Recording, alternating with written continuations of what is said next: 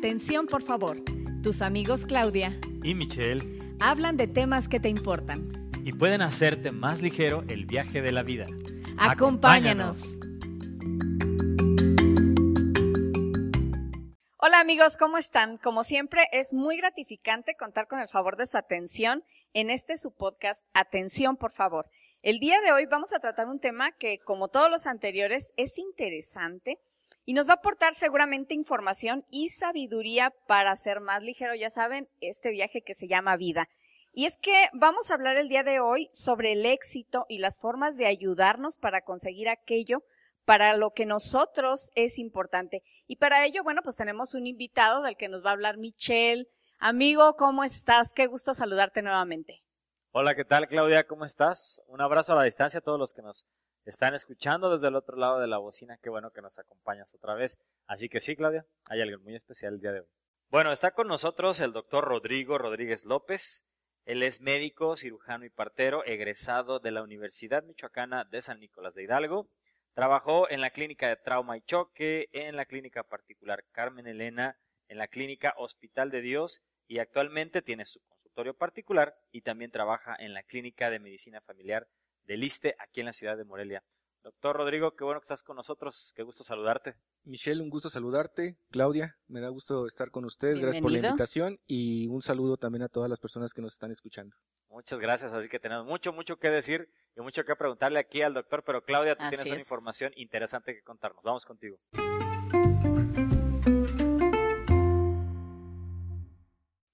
Bueno, pues quiero compartir algunos datos con ustedes de diversas fuentes y que pues obviamente tienen que ver con el tema de alcanzar el éxito en lo que emprendemos. Según una investigación en la Universidad de Scranton de Estados Unidos, solo el 8% de las personas cumplen sus propósitos de año nuevo. Algunos estudios complementarios dicen que el 25% de las personas se da por vencido, fíjate nada más, al inicio del año. El 77% de esos que restan durante el transcurso del mes de enero y hasta un 40% después de medio año. Por otra parte, el Instituto Internacional de Ciencias de la Vida Mesoamérica dio a conocer que entre los propósitos de Año Nuevo más comunes, en lo que seguramente coincidimos la mayoría, son perder peso, ponerse en forma, dejar de fumar o emprender tu propio negocio. Pero esa misma institución revela con relación a las personas que se proponen dejar de fumar que el 50%, pers- el 50% perdón, que de estas personas que reciben apoyo, imagínate los que no reciben, Claro. eh, se mantienen en abstinencia hasta después de un año. O sea que muchos no logran el éxito. El propósito más abandonado es bajar de peso o ponerse en forma. Al inicio del año, las inscripciones a los gimnasios suben hasta en un 200%, pero son pocas las personas que logran mantener sus actividades físicas como un hábito durante todo el año. Y finalmente, Sí, sí, sí. por otra parte, menos del 15% de quienes se proponen iniciar su propio negocio lo hacen al año siguiente. Así es que definitivamente no suena que sea fácil alcanzar el éxito en lo que nos proponemos. ¿Cómo ven? Bueno, pues son datos estos eh, que creo que de alguna manera sabíamos, Claudia, yo creo que también los que nos están Sí. escuchando, de qué difícil es de verdad poder ir, eh, casarte con una meta, irla persiguiendo y lograr todos esos objetivos que te planteas en diferentes momentos de la vida. Así que, doctor, esta es una primera pregunta que, que nos estamos haciendo todos, que es exactamente cómo podríamos definir nosotros a una persona exitosa. Parece que eh, hay un debate difícil en torno a eso, sobre lo que representa, sobre lo que la sociedad nos ha vendido como estereotipo del éxito, pero exactamente cómo lo podrías definir. La definición de éxito depende de la percepción que tengamos sobre la vida. Etimológicamente, éxito proviene del latín exitus, que significa salida, término o fin. Etimológicamente, entonces podemos utilizar esta palabra para evaluar los resultados de alguna actividad que realizamos. Claro. El éxito es un término muy subjetivo. Cada Sí. quien lo va a utilizar de la manera eh, en la que deba de resolver sus situaciones, pero podemos concluir que Claro. significa cumplir los propósitos y los sueños que tenemos en la vida. Es importante para cumplir o lograr este éxito tomar en cuenta cada uno de los fracasos. Está demostrado que los fracasos forman parte y son necesarios para alcanzar ese éxito. Por esa razón, es importante aprender a gestionar la frustración. Es importante que conforme vamos enfrentándonos a los errores que vamos cometiendo, aprender a gestionar esta frustración para volver a, retomar lo que estábamos haciendo.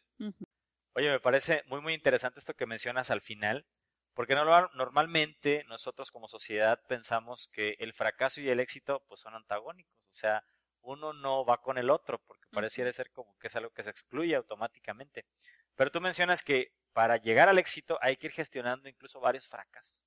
Yo quiero, yo quiero preguntarte, ¿hay un, hay un límite de fracasos? O sea, ¿puedo ir toda la vida fracasando en mis proyectos? O sea, no me salió como yo quería y decir que de alguna manera fui exitoso porque lo intenté? ¿O, si hay un punto en el que no sabes que si tenías que haber llegado a ese momento en el que dejaste el fracaso de lado y en realidad triunfaste para decir que fuiste exitoso? En realidad es una excelente pregunta, Michelle, porque ahí radica la importancia del autoconocimiento. La, una de las situaciones más importantes a las que nos enfrentamos como seres humanos es el hecho que creemos conocer más a la otra persona de lo que nos conocemos a nosotros mismos. El hecho de autogestionar mis propias emociones, el, hecho de conocer mis virtudes y mis defectos me va a ayudar a tomar las decisiones en mi vida. Eh, ahí es donde yo me voy a dar cuenta para qué soy bueno, qué virtudes tengo y qué virtudes puedo explotar. Y en base a eso, trabajar eh, y tomar mis decisiones. Normalmente, en la psicología siempre se menciona que todos los seres humanos tenemos entre tres y cuatro virtudes que podemos explotar adecuadamente, pero también tenemos esos defectos que nos están acompañando siempre. Sí, sí, sí. E, es, importante encontrar ese equilibrio y tener ese autoconocimiento que es de lo más importante para saber qué decisiones tomar y lo que comentabas, cuándo detenernos, porque podemos no lograr una, eh, un objetivo, una meta, pero podemos buscar otra meta, otro objetivo enfocado precisamente en nuestro autoconocimiento.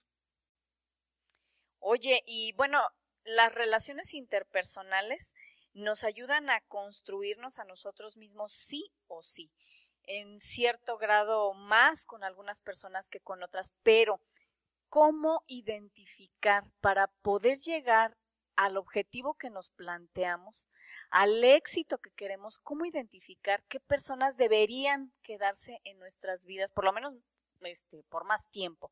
¿Cómo le hacemos? ¿Habrá alguna fórmula? ¿Cómo la identificamos?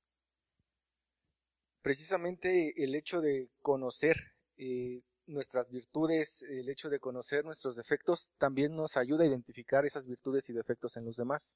Sí, claro. La, importancia de saber qué quiero yo con mi vida va a ayudar a poder compartir con alguien más lo que yo estoy viviendo, lo que yo estoy sintiendo y lo que yo quiero. Ahí radica precisamente las personas que nos rodean. Normalmente nosotros decidimos quién nos rodea cuando crecemos. Pero cuando somos niños estamos rodeados de nuestros padres y de nuestros hermanos, que al final de cuentas nosotros somos un reflejo de lo que ellos están viendo en nosotros.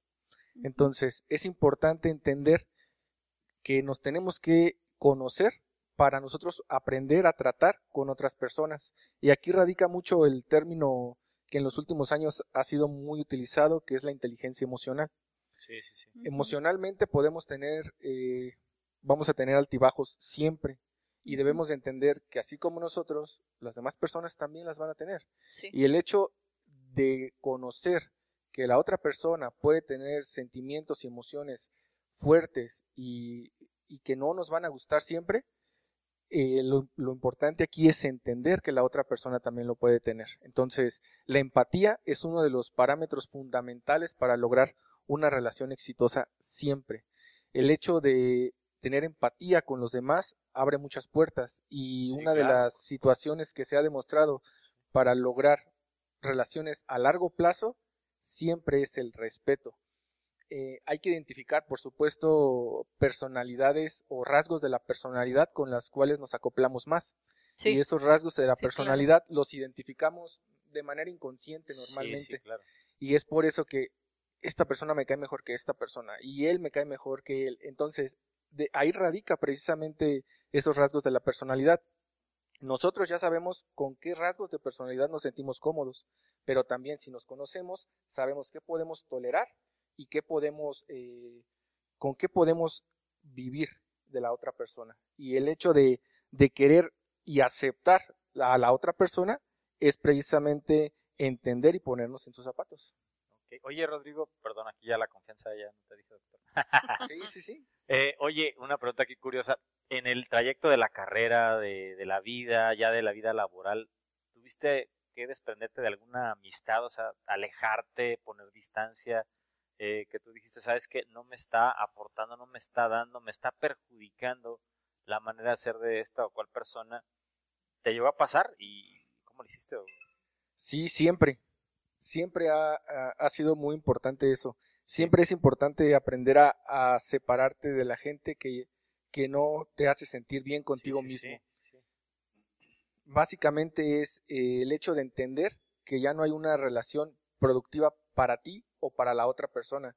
Muchas veces uno es el que decide alejarse de la persona, pero también eh, es importante saber cuando la otra persona se aleja de uno no, no debemos de, de verlo tan mal cuando otra persona decide alejarse de nosotros porque esa persona ocupa esa distancia. Y de igual manera, cuando nosotros queremos alejarnos, lo podemos hacer. Siempre es muy importante alejarse con todo el respeto del mundo, hablar con la persona directamente, eh, que no queden eh, ahí situaciones sin comentar cerrar ese ciclo, que es de las cosas más importantes. Sí, sí, cierto. Muchas de las ocasiones no se puede eh, cerrar ciclos tranquilamente, pero es lo más conveniente. Y algo que siempre hay que manejar es el desapego, no nada más con las cosas, sino también con las personas. Fíjate que yo creo que sí es muy importante que se cierren esos ciclos cuando las personas eh, no te están llevando a ninguna parte, porque eso te va a generar paz. Y creo que eso de alguna manera sí te debe ayudar a que te concentres en el objetivo que te planteaste en algún momento. Sí, no lo dejas en suspenso. Exacto, sí, o sea, no, sí, coincido totalmente. bueno, ya estamos preguntando, estábamos hablando sobre tal vez en qué momento deshacerse de, o, poner distancia más bien, de las personas que no te están aportando mucho, pero yo quisiera preguntarte, eh, lo digo otra vez, qué tipo de prácticas, qué tipo de costumbres que ya hemos eh, agarrado como parte de nuestro estilo de vida, deberíamos definitivamente erradicar, sacar de, nuestro, eh, de nuestra manera de ser para poder lograr de verdad el alcance de los objetivos. Al principio Claudia mencionaba datos sobre todas las personas que empezando el año, luego, luego al mes ya eliminamos todas nuestras, ya no perseguimos nuestras metas o los objetivos que nos pusimos al inicio. ¿Qué prácticas crees que nos están afectando y que deberíamos quitar? Precisamente es cuando tenemos que poner eh, los objetivos en claro, es decir, saber exactamente qué es lo que, lo que queremos modificar y a dónde queremos llegar.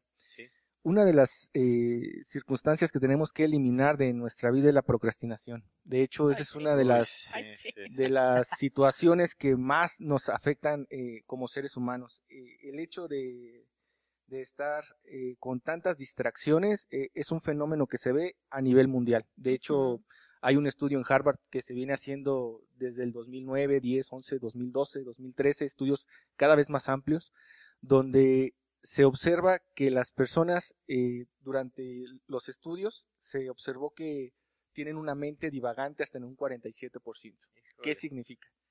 Que durante el día, cuando estamos haciendo nuestras actividades, el 47% de la población tiene mente divagante la mayoría del tiempo.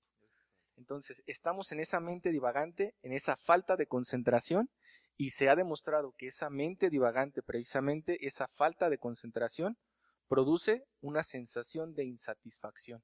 Y la sensación de insatisfacción, por supuesto, que predispone a síntomas como ansiedad, a síntomas como el aumento del estrés o el estrés crónico, que son situaciones que van a estar afectando de manera directa el, objetivo al que queremos llegar. es. decir, nosotros tenemos un objetivo, tenemos una meta, el lograrla sería en este caso nuestro, nuestro éxito personal eh, y tenemos que estar eh, siempre concentrados en ese, en esa meta, en ese objetivo. Y una de las situaciones es evitar los distractores. Un ejemplo muy sencillo.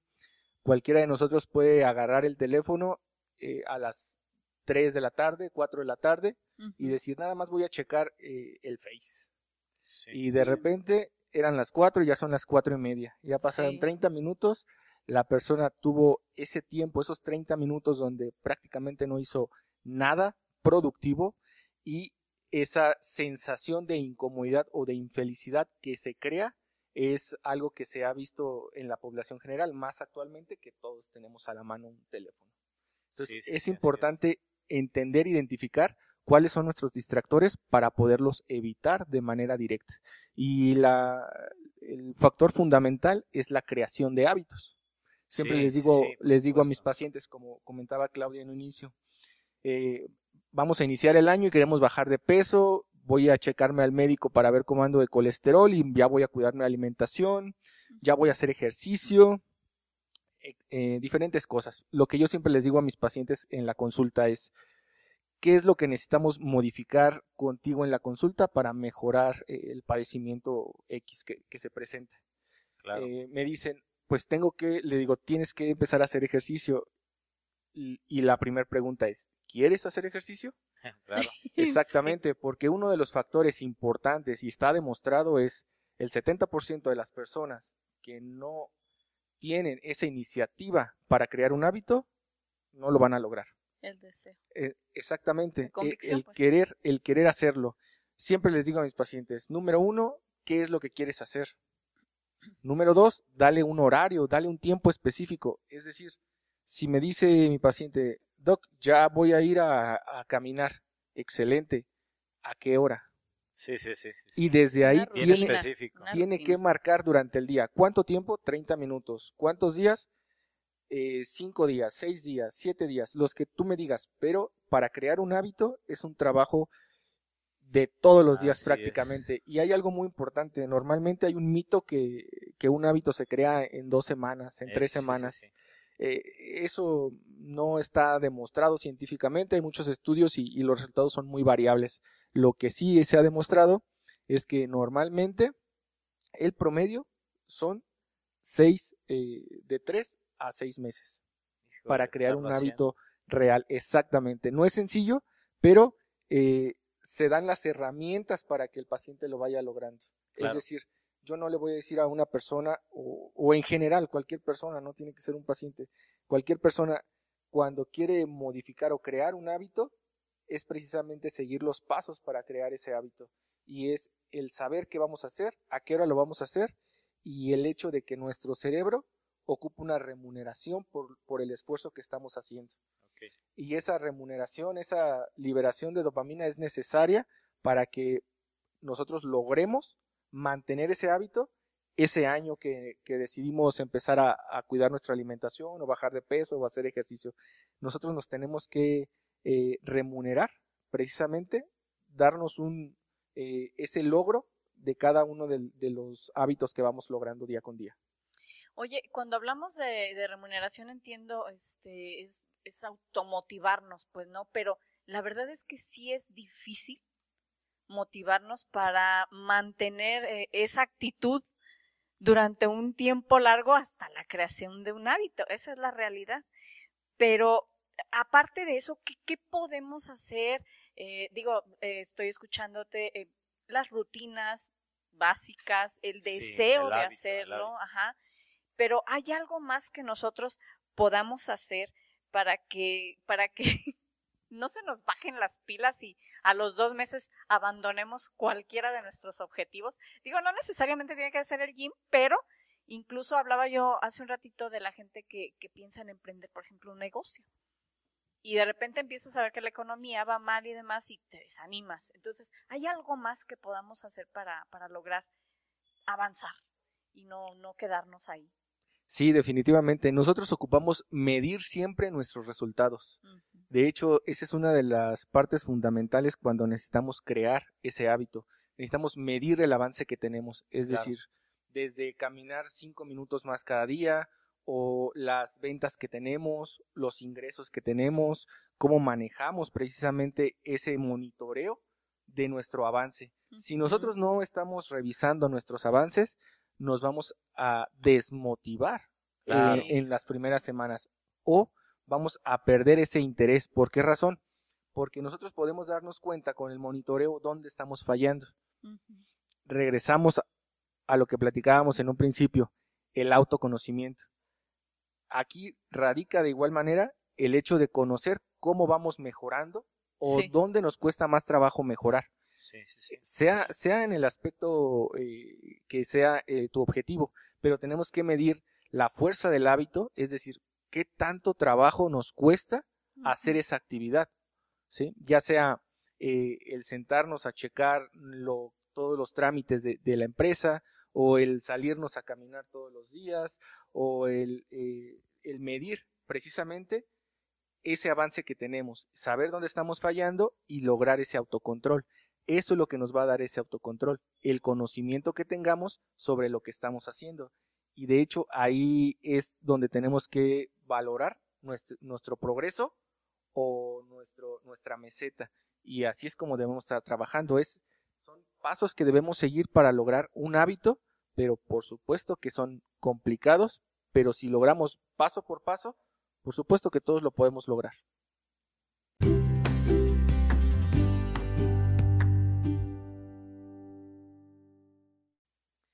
Bueno, yo encontré por ahí algunos, algunos versículos que quiero compartir con todos nuestros, nuestros escuchas, aparte de lo que ya compartimos por aquí con el doctor. Muy útil, por supuesto, muy práctico.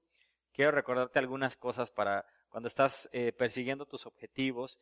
Eh, tenemos de tener claras algunas cosas. Lo primero, para nosotros los que, los que creemos eh, en Dios, confiamos en Él, tenemos que recordar lo que dice por allí Claudia el Salmo 84, 11, porque sol y escudo es Dios, gracia y gloria dará el Señor no quitará el bien a los que andan en integridad. Es decir, Él va primero, también me acuerdo de aquel texto que dice, si Él no edifica la casa, en vano, trabajan los que la están este, construyendo, los que la están edificando, si Él no va primero. Eso es muy importante, que en tus metas, que en tus objetivos tengas bien, bien, bien claro que debes darle la gloria. Lo, lo que sea que estás haciendo, le des a Él siempre el primer lugar. Ve por tus metas, persíguelas y ponte metas. No está la escritura en contra de eso, ni el Señor tampoco. Proverbios 12:24 dice, la mano de los diligentes señoreará, mas la negligencia será tributaria. Es decir, ahí tal cual está diciendo, los que son negligentes, los, que procrastinamos mucho, doctor, van a ser los tributarios de los que van a señorear. Está muy claro también ahí en la escritura esta parte. Hay que soñar en grande, de verdad, esto es algo que a veces nos cuesta a los mexicanos, creo yo, a los latinos. Pero allí en Génesis 12, en el versículo 2, dice, haré de ti una nación grande, Dios le dice a Abraham, y te bendeciré y engrandeceré tu nombre y serás bendición. A veces nos cuesta creer este tipo de cosas, pero es necesario que las tengamos presentes. Hay que pegarse al propósito, hay que pegarse a esa meta, hay que casarse con, con, esa, con ese objetivo que tú tienes y estarle dando hasta el final. Pablo ya incluso en sus últimos años de vida en Filipenses 3, 3 y 14 dice, hermanos, yo mismo no pretendo haberlo ya alcanzado, pero una cosa hago, olvidando ciertamente lo que queda atrás y extendiéndome a lo que está delante, prosigo a la meta, al premio del supremo llamamiento de Dios en Cristo Jesús. Es decir, él sabía que tenía que seguir.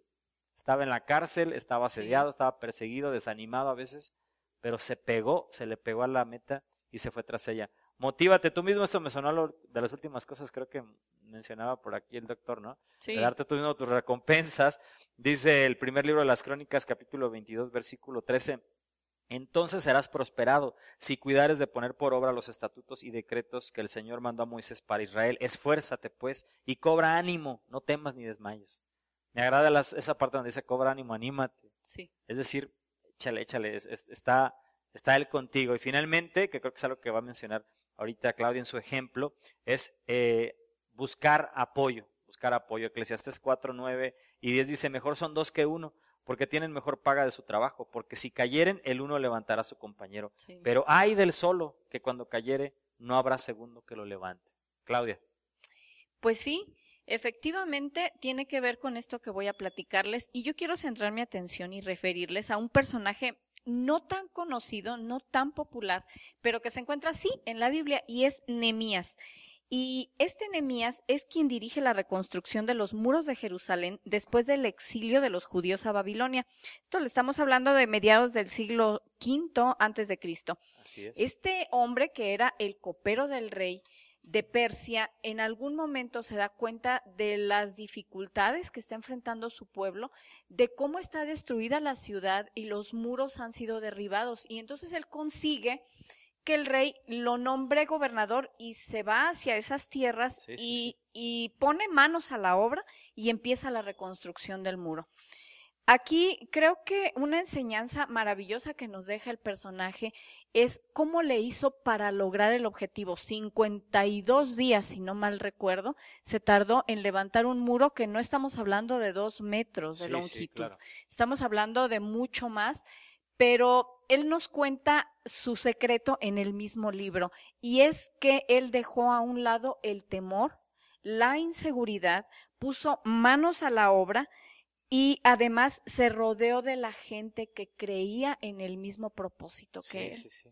Entonces, de esa manera, él logra el éxito, el objetivo que se propuso en un inicio. Obviamente, es mucho mejor como cuando decía Michelle hace ratito, tú sabes que Dios está en tus propósitos. Cuando tú le das ese primer lugar a Dios, créemelo, es un factor eh, totalmente eh, definitivo para que tú alcances el éxito.